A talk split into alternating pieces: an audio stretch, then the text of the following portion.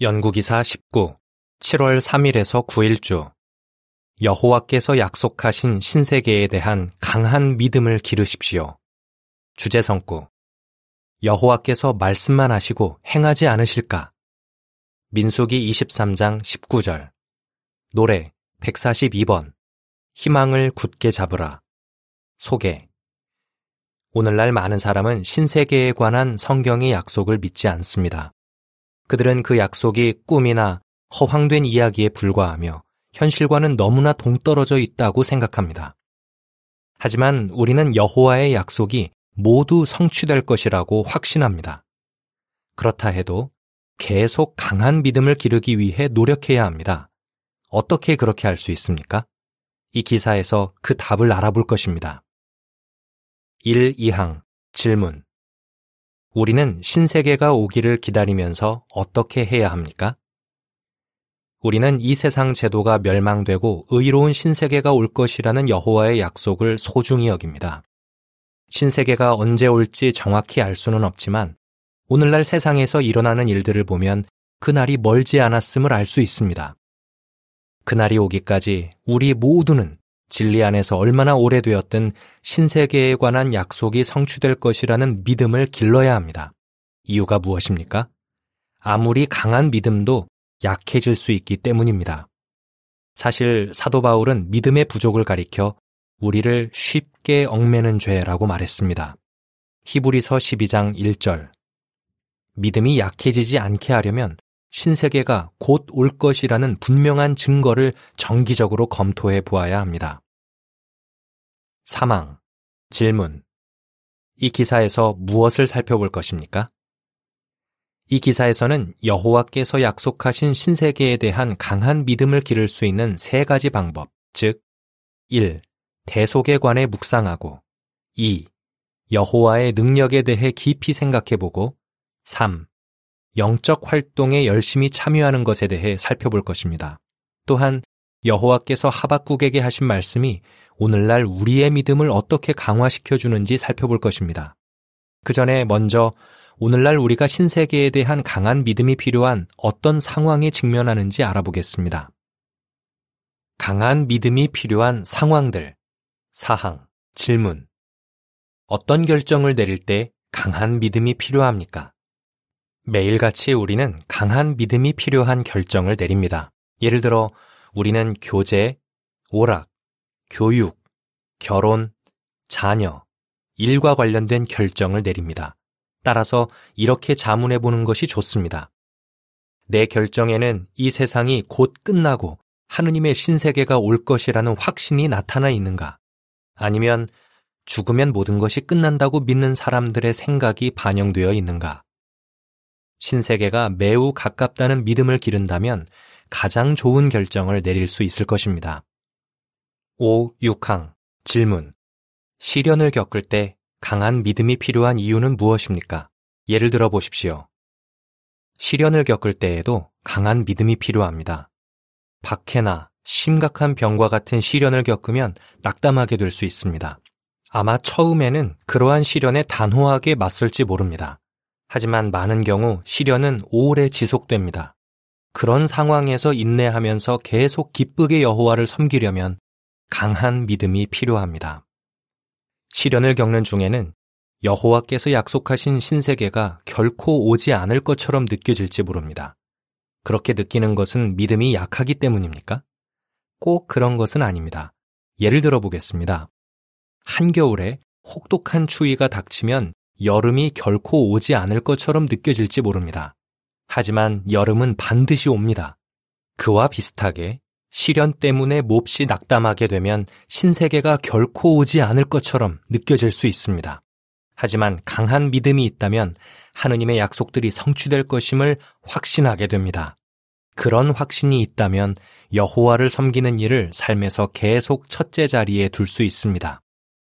7항 질문 우리는 어떤 태도를 조심해야 합니까? 전파 활동을 수행할 때에도 강한 믿음이 필요합니다. 우리가 봉사할 때 만나는 많은 사람은 하느님의 신세계에 관한 좋은 소식이 현실과는 너무나 동떨어져 있다고 생각합니다. 우리는 결코 그러한 회의적인 태도에 영향을 받아서는 안 됩니다. 그러려면 계속 강한 믿음을 길러야 합니다. 이제 그렇게 할 수 있는 세 가지 방법을 살펴보겠습니다. 대속에 관해 묵상하십시오. 8, 9항 질문. 대속에 관해 묵상하면 왜 믿음이 강해집니까? 강한 믿음을 기를 수 있는 한 가지 방법은 대속에 관해 묵상하는 것입니다. 대속 마련은 하느님의 약속이 성취될 것임을 보증해 줍니다. 여호와께서 왜 대속을 마련하셨고 대속을 위해 얼마나 큰 희생을 치르셨는지 깊이 생각해 보면 우리가 신세계에서 영원한 생명을 누릴 것이라는 하느님의 약속에 대한 믿음이 강해질 것입니다. 그렇게 말할 수 있는 이유는 무엇입니까? 여호와께서는 대속을 위해 얼마나 큰 희생을 치르셨습니까?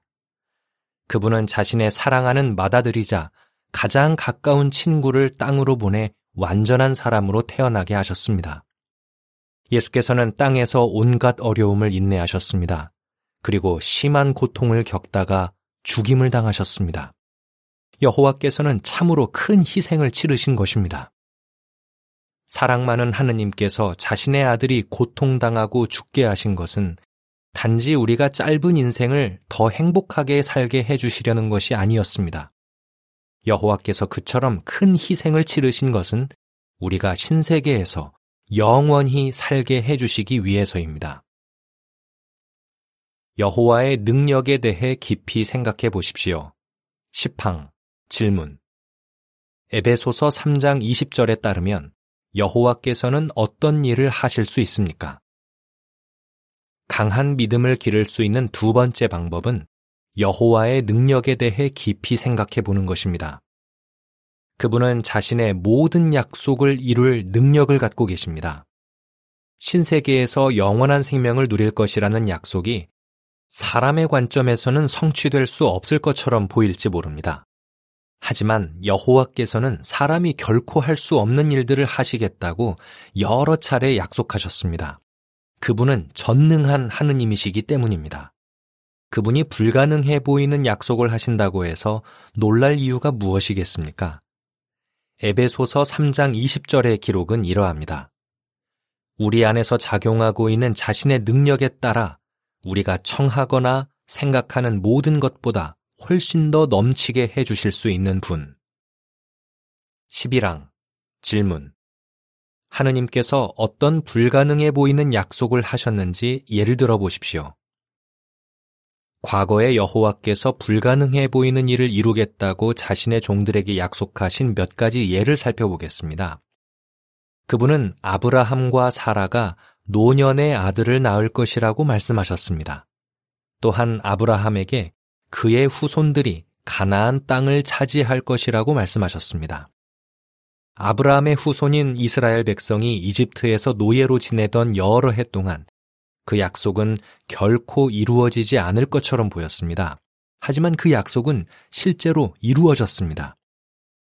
후에 여호와께서는 연로한 엘리사벳이 아이를 낳을 것이라고 말씀하셨습니다. 또한 처녀인 마리아가 하느님의 아들을 출산할 것이라고 말씀하셨습니다. 그 아들이 태어나면서 여호와께서 수천 년 전에 에덴 동산에서 하신 약속도 성취되었습니다. 다음은 보충 내용입니다. 불가능해 보이는 약속들이 성취되다. 약속. 아브라함과 사라가 노년의 아들을 낳을 것이다. 불가능해 보인 이유. 사라는 아이를 가질 수 있는 나이가 지났다. 성취 창세기 21장 1, 2절 약속 아브라함의 후손들이 가나안 땅을 차지할 것이다. 불가능해 보인 이유 이스라엘 사람들은 이집트에서 노예 생활을 했다. 성취 여호수아 11장 23절 약속 다윗의 후손이 여호와의 왕좌에 앉아 영원히 통치할 것이다. 불가능해 보인 이유. 시드기야가 죽은 이후로 유다 왕의 계보가 끊겼다. 성취. 누가복음 1장 32, 33절. 약속. 이스라엘 사람들이 바빌론에서 70년간 유배 생활을 한 후에 예루살렘이 재건될 것이다. 불가능해 보인 이유. 예루살렘은 황폐되었고 바빌론은 포로들을 절대로 풀어주지 않는 것으로 유명했다. 성취. 에스라 1장 1절에서 3절, 2장 1절. 약속. 아시리아 사람들은 예루살렘을 멸망시키지 못할 것이다. 불가능해 보인 이유. 아시리아 군대는 매우 강했고 이미 많은 유다 도시와 마을들을 점령했다. 성취. 이사야 37장 36, 37절. 약속. 엘리사벳은 아들을 낳을 것이고 마리아는 하느님의 아들을 낳을 것이다. 불가능해 보인 이유. 엘리사벳은 아이를 갖지 못했고 나이가 많았다. 마리아는 처녀였다. 성취. 누가복음 1장 57절, 2장 7절. 본 기사가 계속됩니다. 12항 질문. 여호수아 23장 14절과 이사야 55장 10, 11절을 보면 여호와의 능력에 대해 무엇을 확신할 수 있습니까?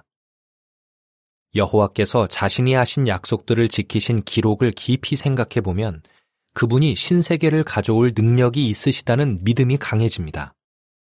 여호수아 23장 14절, 이사야 55장 10, 11절의 기록은 이러합니다. 여호수아 23장 14절. 보십시오. 나는 얼마 안 있어 죽을 것입니다. 여러분의 하느님 여호와께서 여러분에게 하신 모든 선한 약속 중에 한 말씀도 빠지지 않고 다 이루어졌다는 것을 여러분은 온 마음과 온 영혼으로 잘 알고 있습니다. 그 모든 약속 중에 한 말씀도 빠지지 않고 다 이루어졌습니다. 이사야 55장 10, 11절 비와 눈이 하늘에서 내리면 땅을 흠뻑 적셔 소출을 내고 싹이 나게 하여 씨 뿌리는 사람에게 씨앗을 주고 먹는 자에게 빵을 주기 전까지는 다시 하늘로 돌아가지 않는 것처럼 내 입에서 나가는 나의 말도 그러할 것이다. 그것은 성과 없이 내게로 돌아오지 않고 내가 기뻐하는 것을 틀림없이 이루며 내가 하라고 보낸 일을 확실히 이룰 것이다.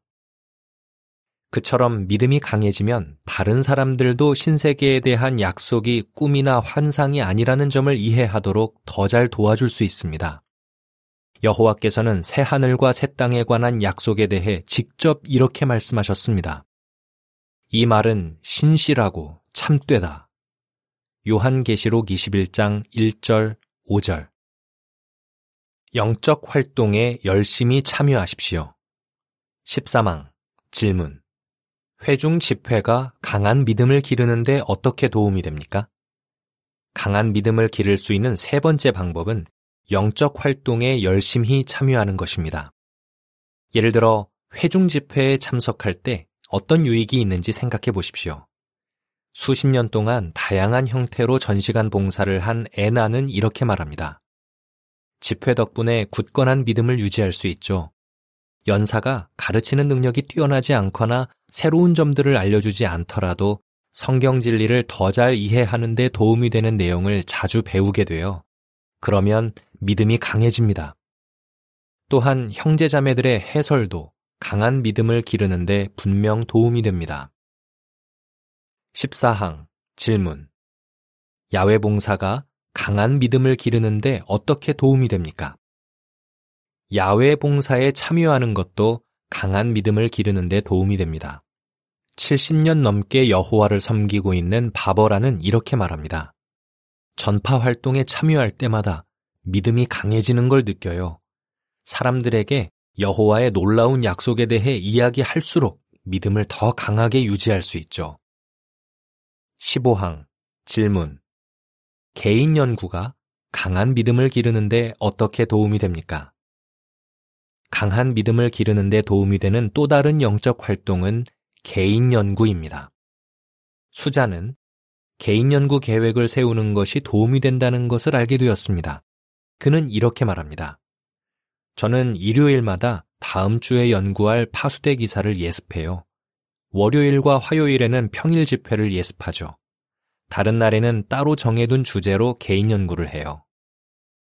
수자는 그처럼 계획에 따라 꾸준히 연구하므로 계속 강한 믿음을 기릅니다. 세계본부에서 수십 년간 섬기고 있는 아이리는 성경 예언을 연구하면 믿음이 강해진다는 것을 알게 되었습니다. 그는 이렇게 말합니다. 여호와의 약속들이 매우 세세한 점까지 성취되는 것이 정말 놀랍습니다. 13항에서 15항 사파에 딸린 문구, 회중집회, 야외봉사, 개인연구, 이러한 영적 활동들은 강한 믿음을 기르는데 어떻게 도움이 됩니까? 반드시 이루어질 것이다.